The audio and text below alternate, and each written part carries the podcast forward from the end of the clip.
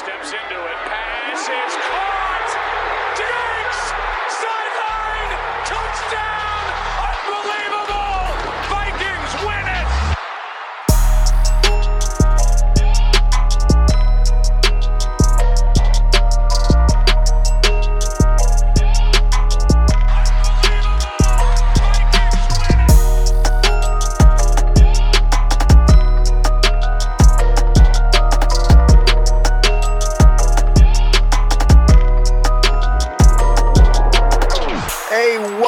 To the Unbelievable Podcast. I am BJ Rydell, back here with my guy, Drew Mahold. And today, well, we are back from our second hiatus in about a month. And we, we do apologize for uh, not really having any shows up for the last couple of weeks. Uh, obviously, things have been busy with the 4th of July and the summer getting rolling. And honestly, I just had other stuff that needed to get taken care of. So, um, we are back and we're excited for training camp and so forth. So for the next couple weeks here, our game plan will be to sort of get you guys prepped, uh, make sure that we're you know not necessarily all on the same page, but we're all discussing the right subjects, right? So uh, that's kind of the goal for today, next week, and then once we get into camp, we'll kind of see where we're at and reevaluate at that point in time. But uh, today, Drew and I are going to spend the entire show uh, discussing whether or not the Vikings are contenders or pretenders. Yep, I know everyone is talking about that. And yes, I know you've heard that stupid saying for years and years. And most of the time, teams aren't contenders or pretenders. They're probably somewhere in the middle, but we're still going to have this discussion nonetheless because this has become somewhat of a fiery subject in Vikings territory. Uh, whether it's on- I mean, this happens every year at it this time. does. It's but- at this time, you know, the fans get excited about the season. They find reasons for optimism. Um, you know, I I'm not going to call this person by name, but one of my good friends is a Jaguars fan, and he was even trying to tell me, yeah, eight to nine wins is is what I'm thinking this year. And so, Right, uh, you know, it, it happens to everybody, and it's important, at least from my perspective, as we get into this. My perspective is going to be keep it keep the expectations measured.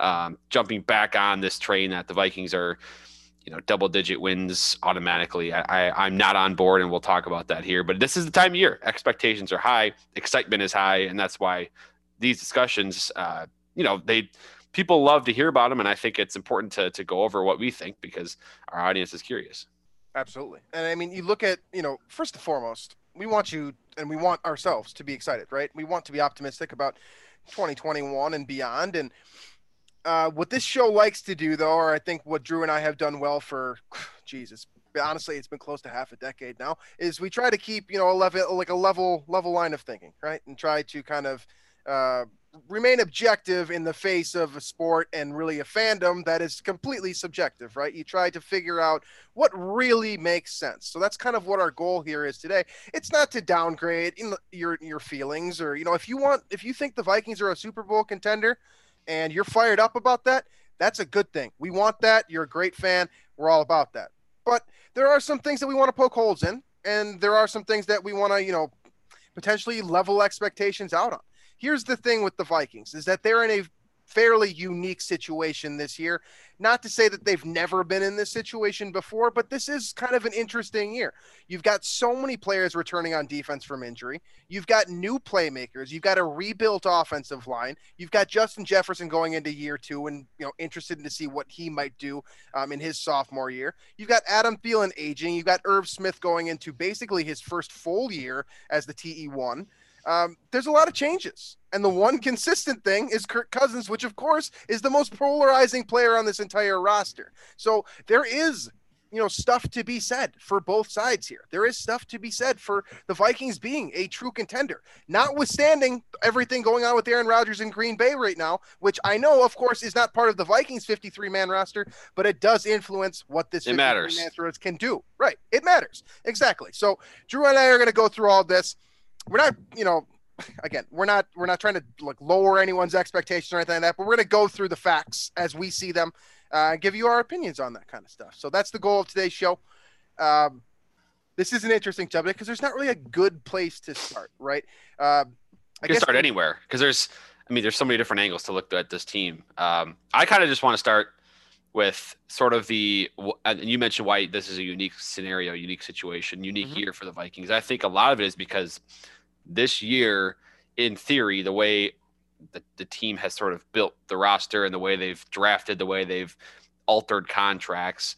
Um, I think this year will transform what the next few years will look like quite a bit. Um, I think that a lot of decisions will be made that will change things a ton going into 2022 based on how the team performs this year. Um, whether it's Kirk Cousins, the franchise quarterback, whether he'll be here or whether they, you know, look to trade him maybe after a rough season or a disappointing year. Um, Danielle Hunter, same way. He's going to be sort of in a de facto kind of contract year for him. Mm-hmm. Anthony Barr's in a contract year. So there's a lot of kind of, um, you know, this is the, this is it. And then of course Mike Zimmer is kind of the same way you could you could say.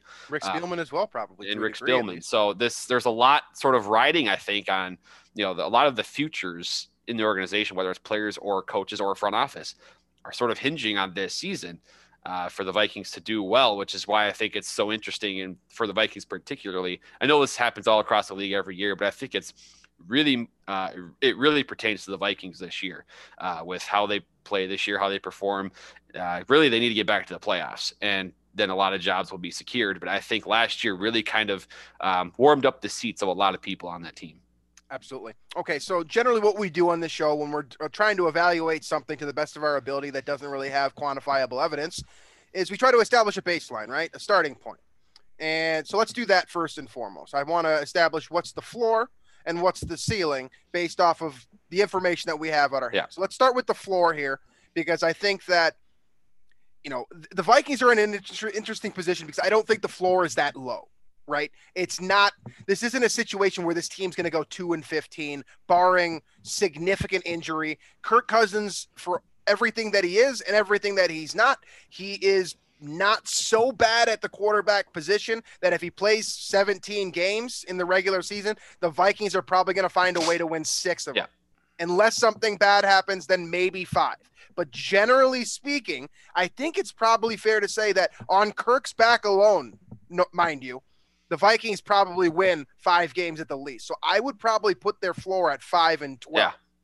I think so too. I like that. I, th- I think you made a great point, and also I was knocking on wood here because I thought you were going to talk about Kirk's uh, in, lack of you know injury history at quarterback. Yeah. But I also want to touch on that. Like the guy hasn't been hurt, and that's why I was knocking on wood. Um, so between Kirk's, you know, for whatever you want to say about him in terms of winning the clutch games, winning on prime time, whatever, he wins games against bad teams. Uh, and there is something to be said about that. Like always consistently performing well enough to win against the teams you're supposed to beat. I think there is some merit that should be considered there. So for Kirk, I like that five to six wins. I think is the floor. I agree with you there.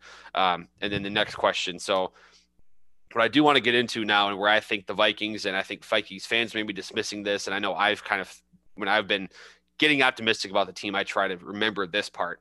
Regression is probably likely with this team offensively. Things went, I think the passing game was almost too efficient. And in a lot of ways, you know, statistically, the Vikings were what top 10 in most, I guess, categories, whether you look at cumulative or efficiency stats. Um, and I think regression seems likely, and certainly regression seems likely for Justin Jefferson, just based on that kind of a pop. Um, now, I'm not saying he can't, you know, meet that you know criteria again, perform that way again this year, or even exceed it. Not saying that, but based on history, when guys pop like that in year one, um, chances are they will regress a little bit to the mean in year two.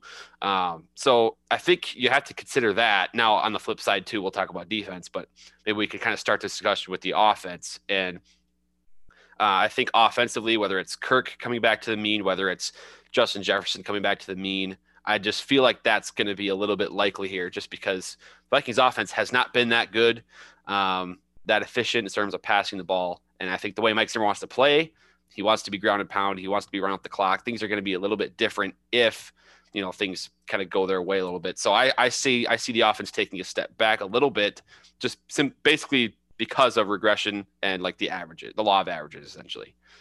That's fair. I mean, it's kind of hard to argue with the law of averages in general, right? Because it's the law of averages. Right? uh, couple things to add.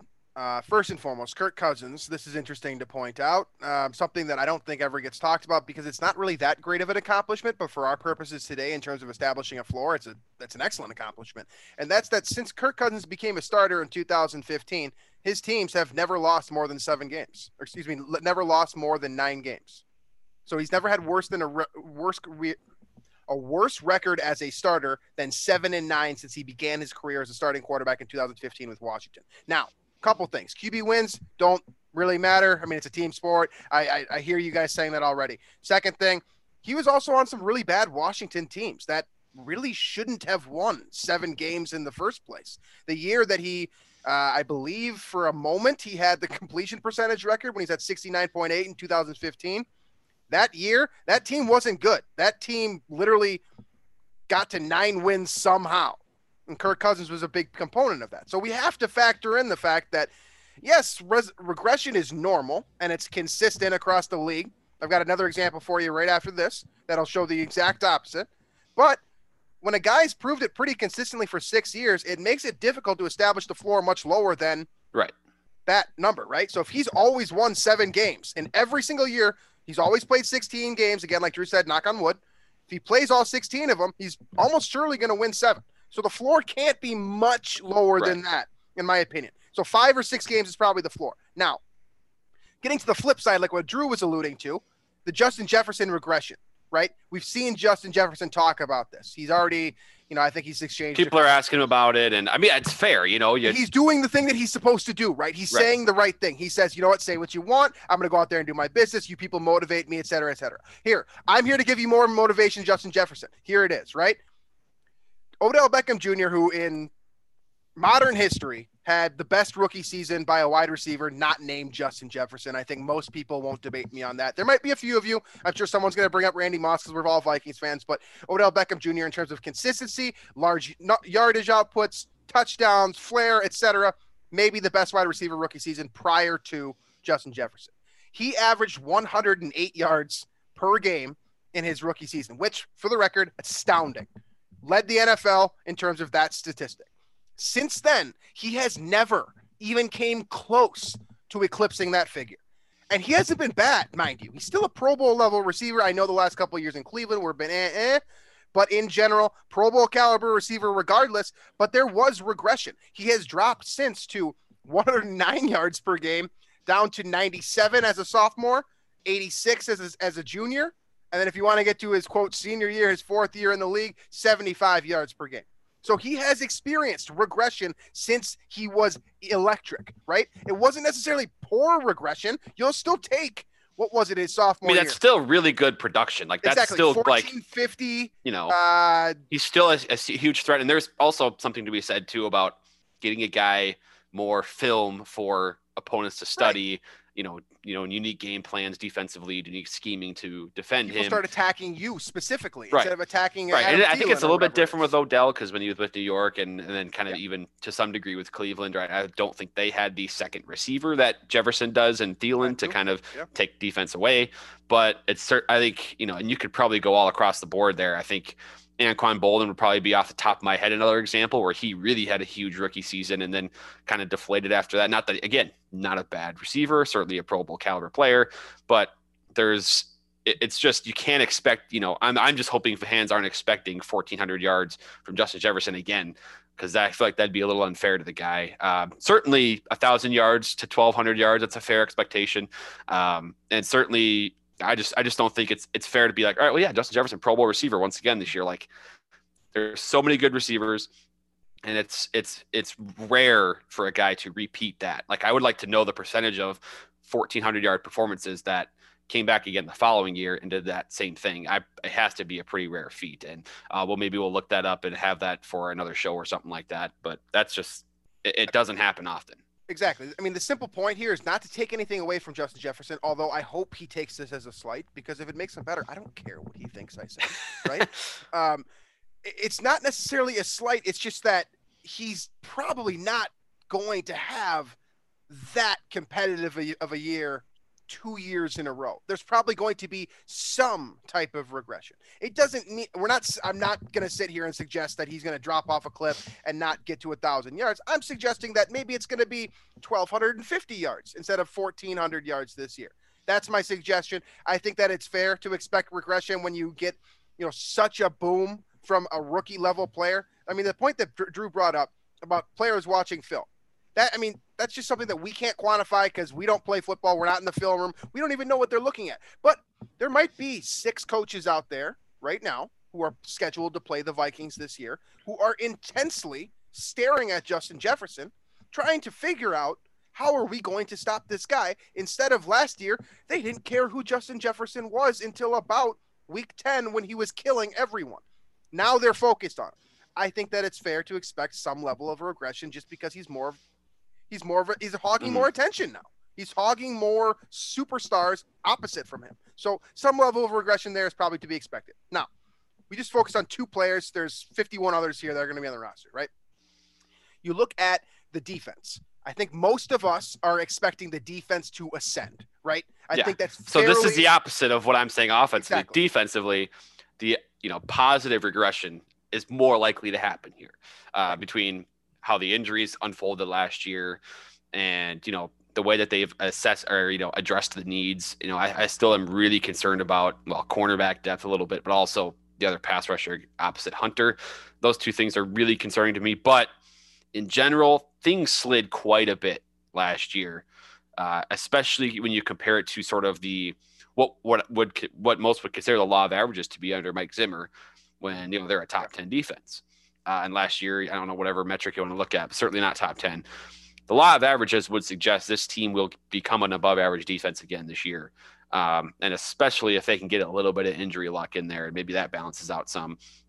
This team will return to that you know almost elite category um, without question. So, from that sense, the whole law of averages thing, while it might hurt the offense, I think it'll help the defense quite a bit in that regard.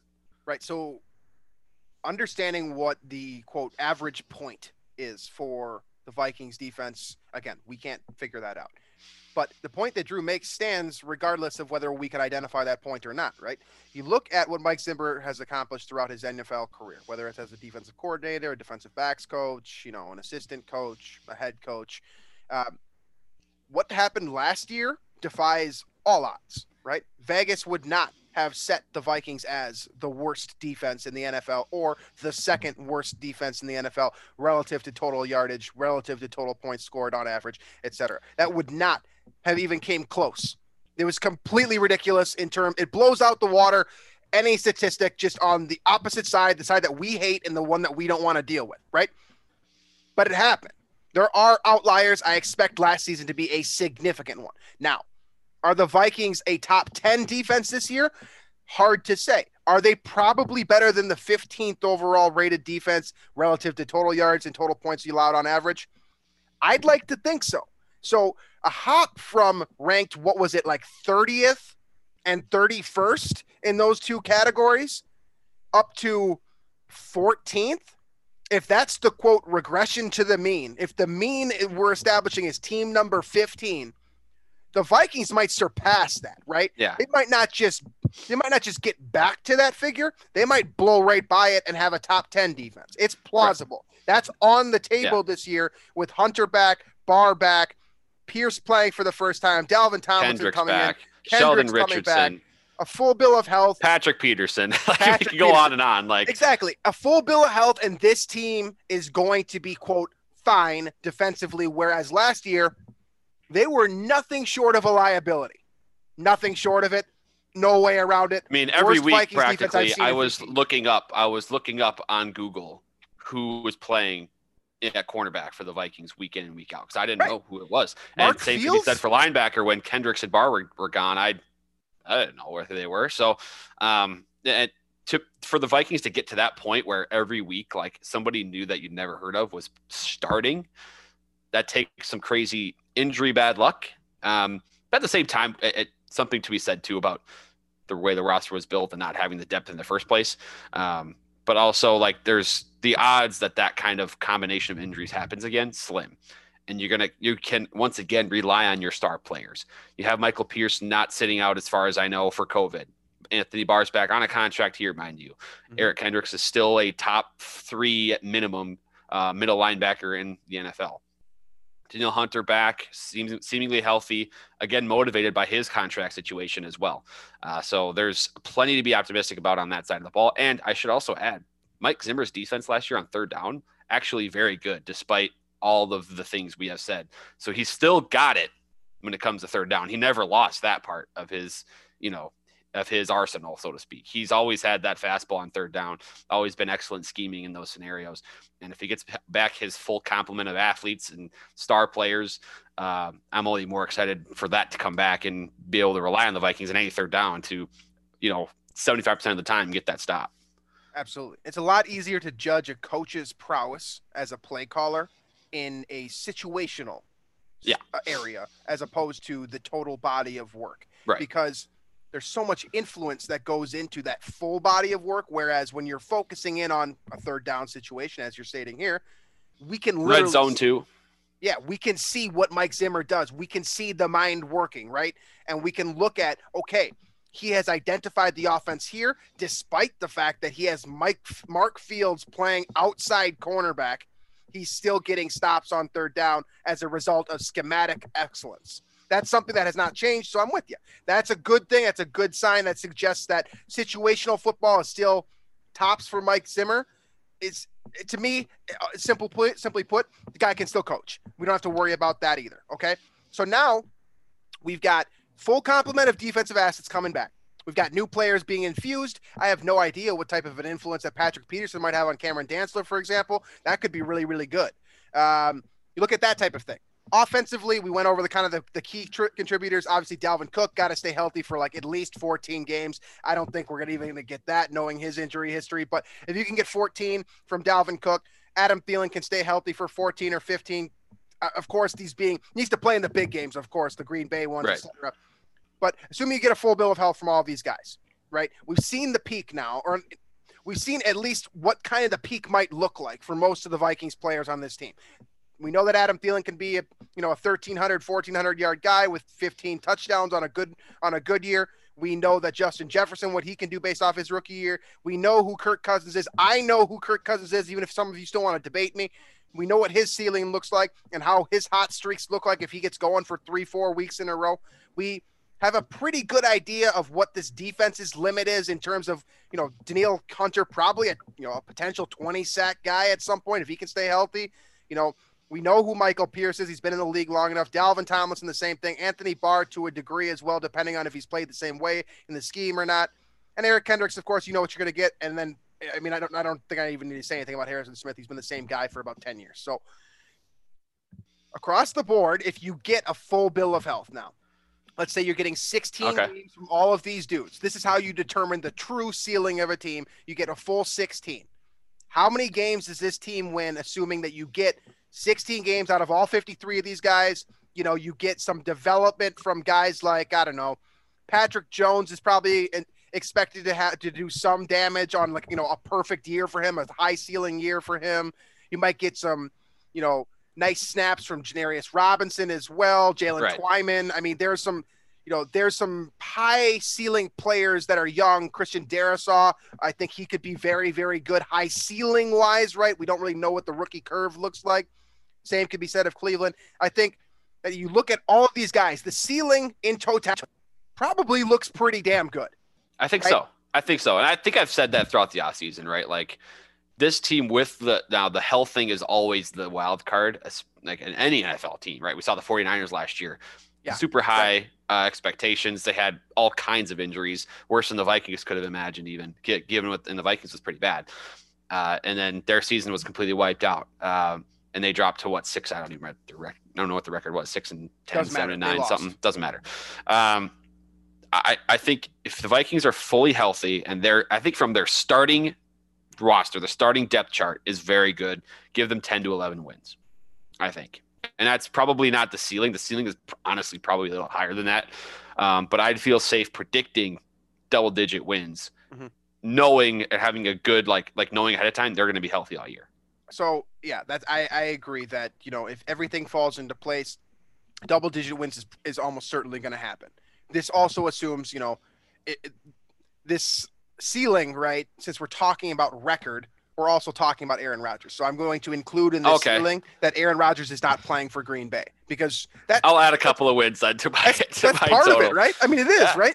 Uh, because as much as he's not on the team, he's still impacting how this team can proceed and how well they will do. So I think the ceiling is actually a little bit higher than that. I'd say the ceiling is probably 13 or 14 games, given everything falling right into place. Now, we're Minnesotans. We know that things are not going to always fall into place. So that number that I just gave you, 13 and 14 wins, really I mean, doesn't matter for anything what happened in this discussion. 2017 minus I, I you know i say that and actually what happened was the vikings start, uh, starting quarterback was lost for the year but um everything else you know, everything th- there was there was nothing right and defensively I, I don't even remember an injury looking crazy. back at that year so it's unreal and that's what happened to the bears the following year with the Trubisky going 12 and 4 so things like that happen and they're rare and so that type of thing probably not happening and which is why my expectations for the year um, you know I'm, I'm just going to cut to the chase here in terms of Yeah, contender versus pretender.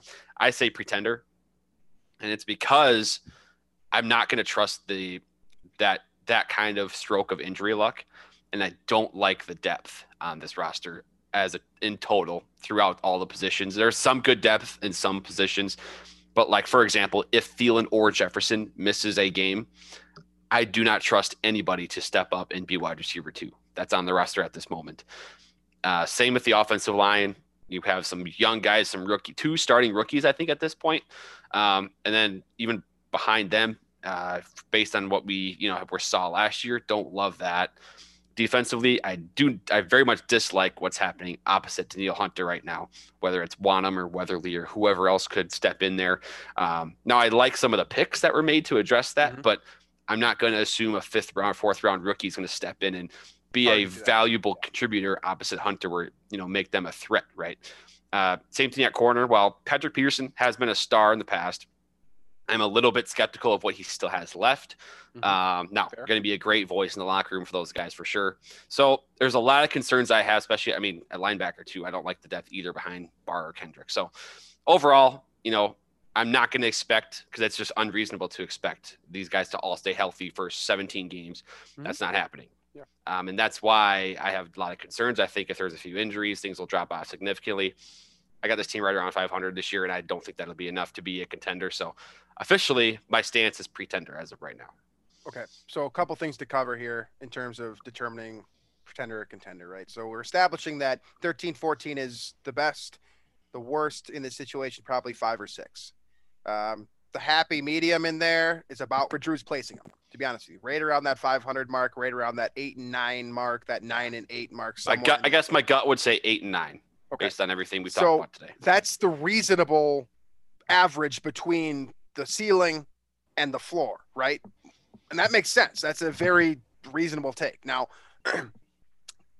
there's there's a lot of moving parts here that have improved the Vikings' chances of not hitting that floor. Couple of things. Last year, defensive tackle and cornerback, as we've already stated, had nothing. Where the Vikings were screwed. They didn't have Michael Pierce. They didn't have Dalvin Tomlinson. Shamar Stephen, I believe, started 16 games and played about 60% of the snaps in every single one of those games. That's something that's going to be way different. He's not even close to the roster anymore. Now, if Michael Pierce or Dalvin Tomlinson goes down, you do have Sheldon Richardson, which yes is to it's going to require some type of an adjustment schematically because it's two a three technique and a nose basically. You know what I'm saying? But you do have that depth.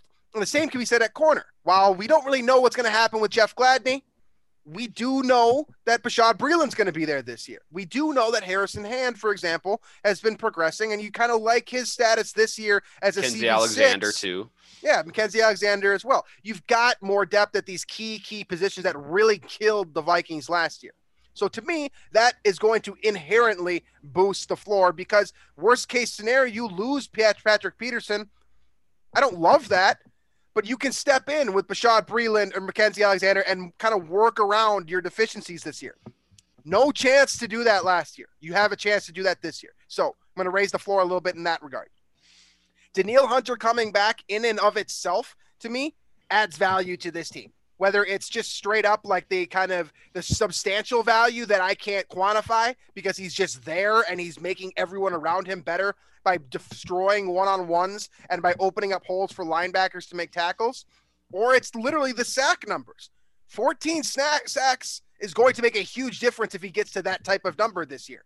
The Vikings did have a guy over what six last year, and that was the dude Well- that got shipped to Baltimore. Yeah, and Ngakoue So- was the leader with five in like five games. You know, so Exactly. So these type of things can have a heavy, heavy influence on not hitting that floor.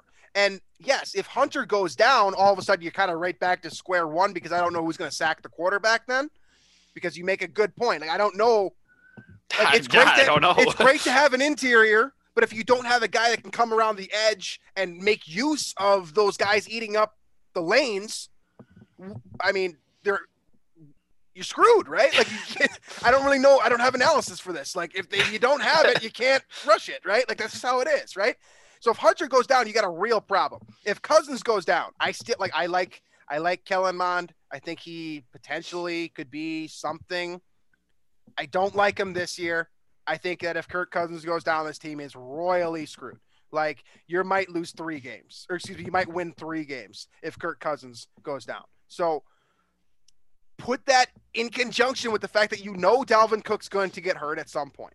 It's just the type of player he is. It's it's the type of way that he runs. It's how hard he plays the game. It's the injury history. It's all of these things. He's probably going to miss a game or two. That makes me really nervous because that could easily become, if it's a hamstring, could easily become two, three, four games, and all of a sudden you're missing the Packers game, or you're missing the Bears game, or you're missing these very high consequence games, and you've got a problem. But the real thing for me is like outs, like yes, you mentioned the beyond Jefferson and Thielen, that wide receiver three, you don't really have one. How about target number three? I'm concerned about Irv Smith. I think he's a good player. I like this guy. I have rooted for him since they drafted him in the second round, and I think all of us have seen bright spots from his career. He's amazing with the ball in his hand. He's great detached or attached from the line of scrimmage, or maybe I shouldn't say great, but he has improved at least as a blocker. I think he's getting better. But is 400 yards and three touchdowns going to be enough to get you to 9, 10, 11 wins or hit that ceiling that we just broke that we just described?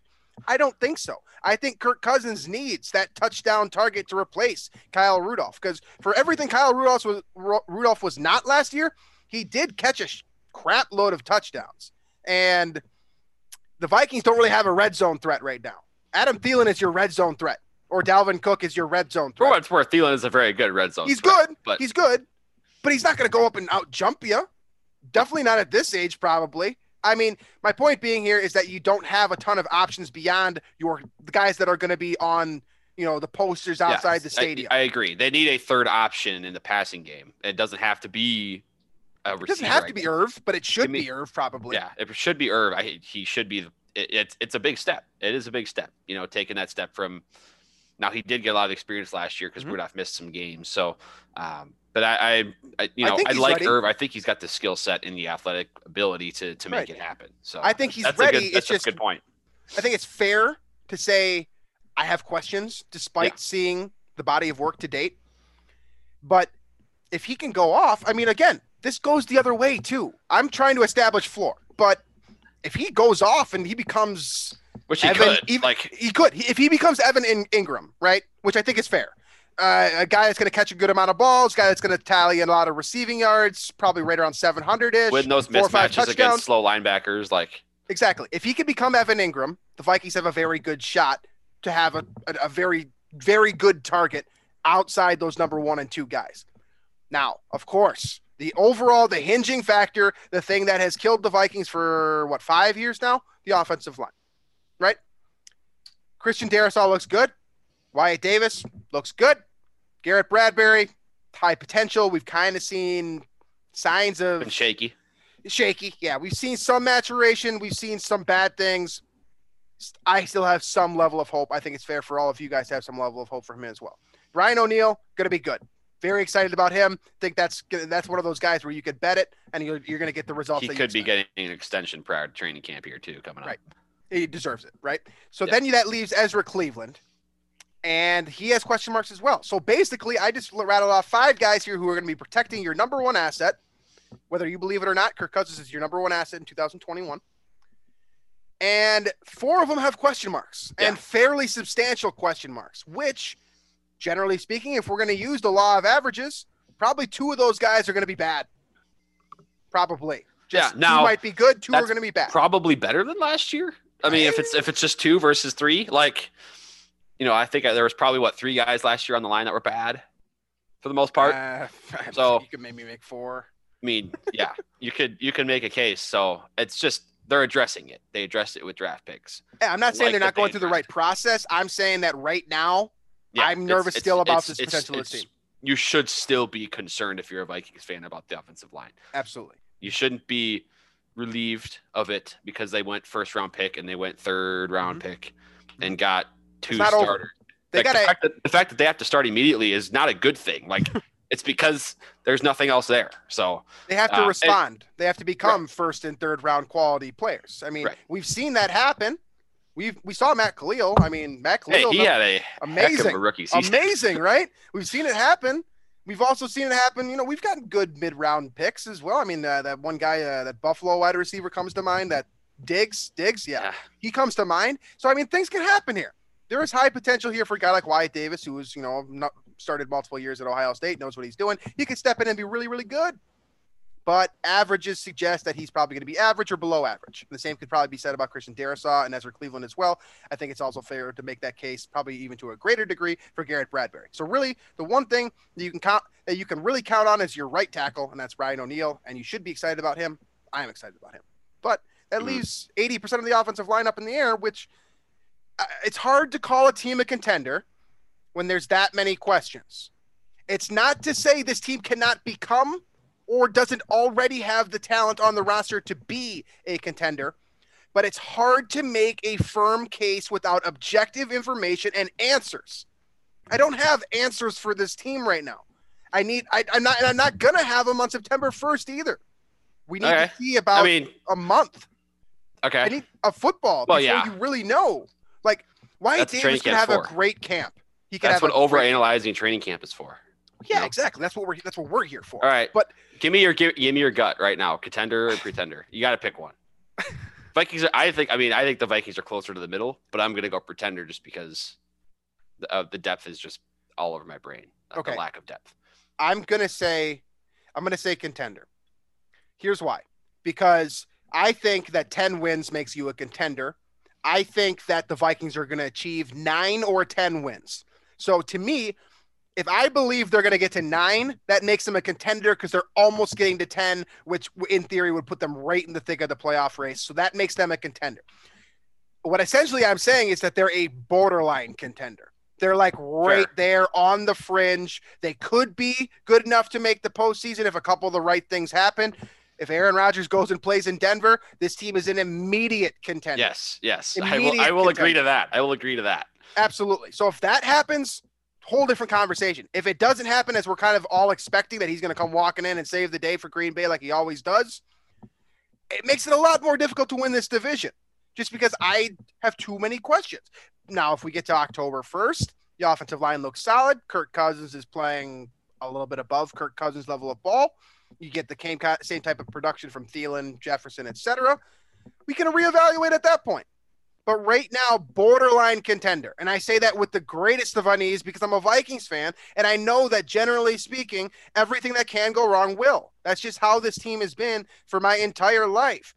So Yeah, it's- yes i want to be optimistic. And yes i'm with you guys. I see the value in some of these players and the ultimate ridiculous ceiling of other guys like Kendricks and Jefferson and hell even Barr has a crazy ce- ceiling if you use them the right way.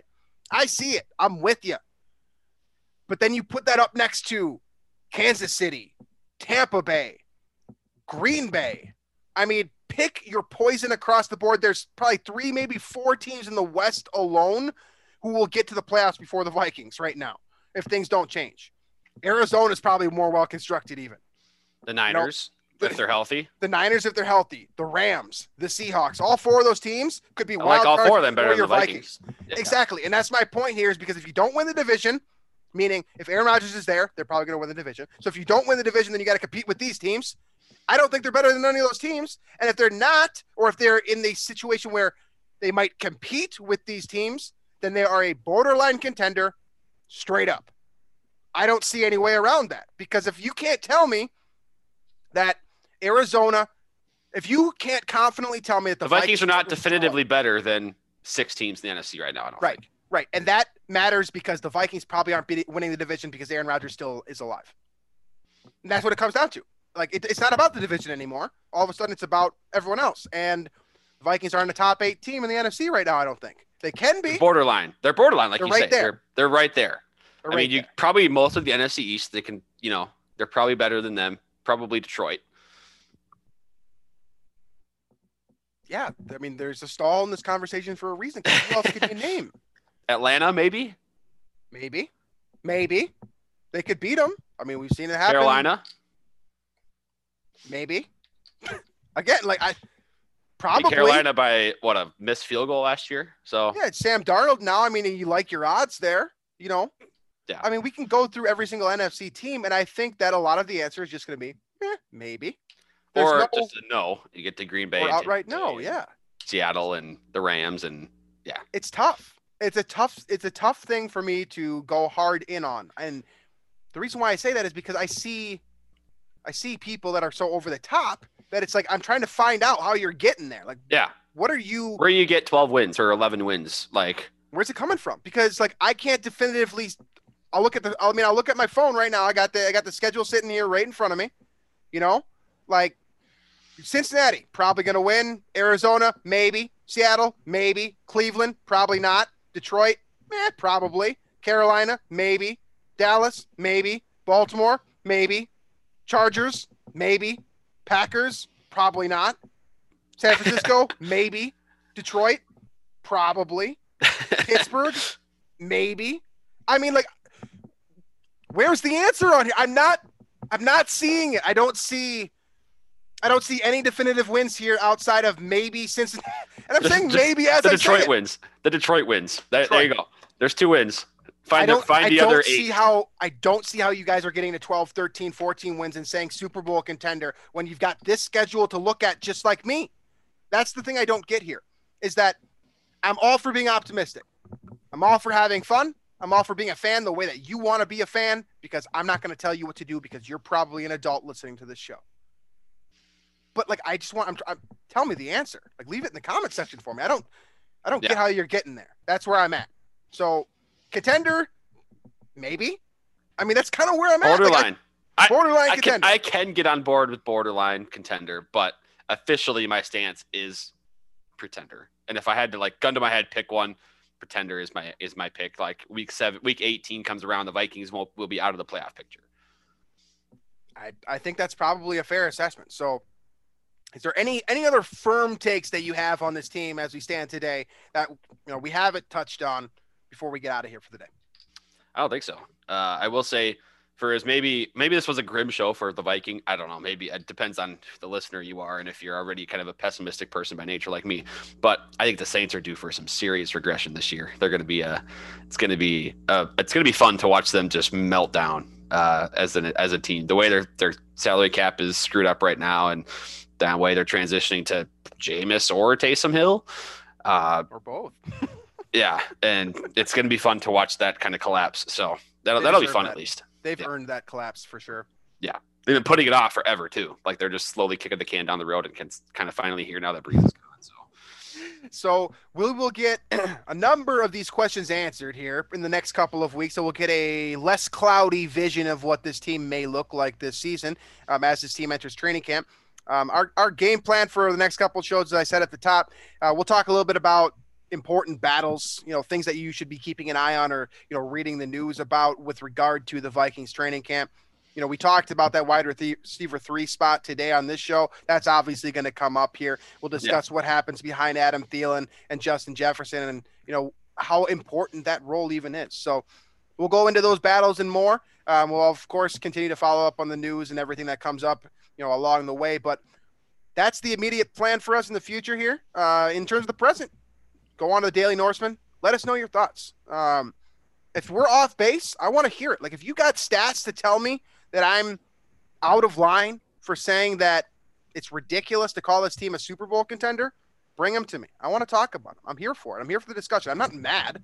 I just don't really understand, and I'm here for that answer. So leave that comment in the Daily Norseman comment section. We love reading that stuff. Uh, as far as the rest of the network goes, make sure to check out Climbing the Pocket, iTunes, Stitcher, Google Play, Spotify, wherever else you listen to your podcast.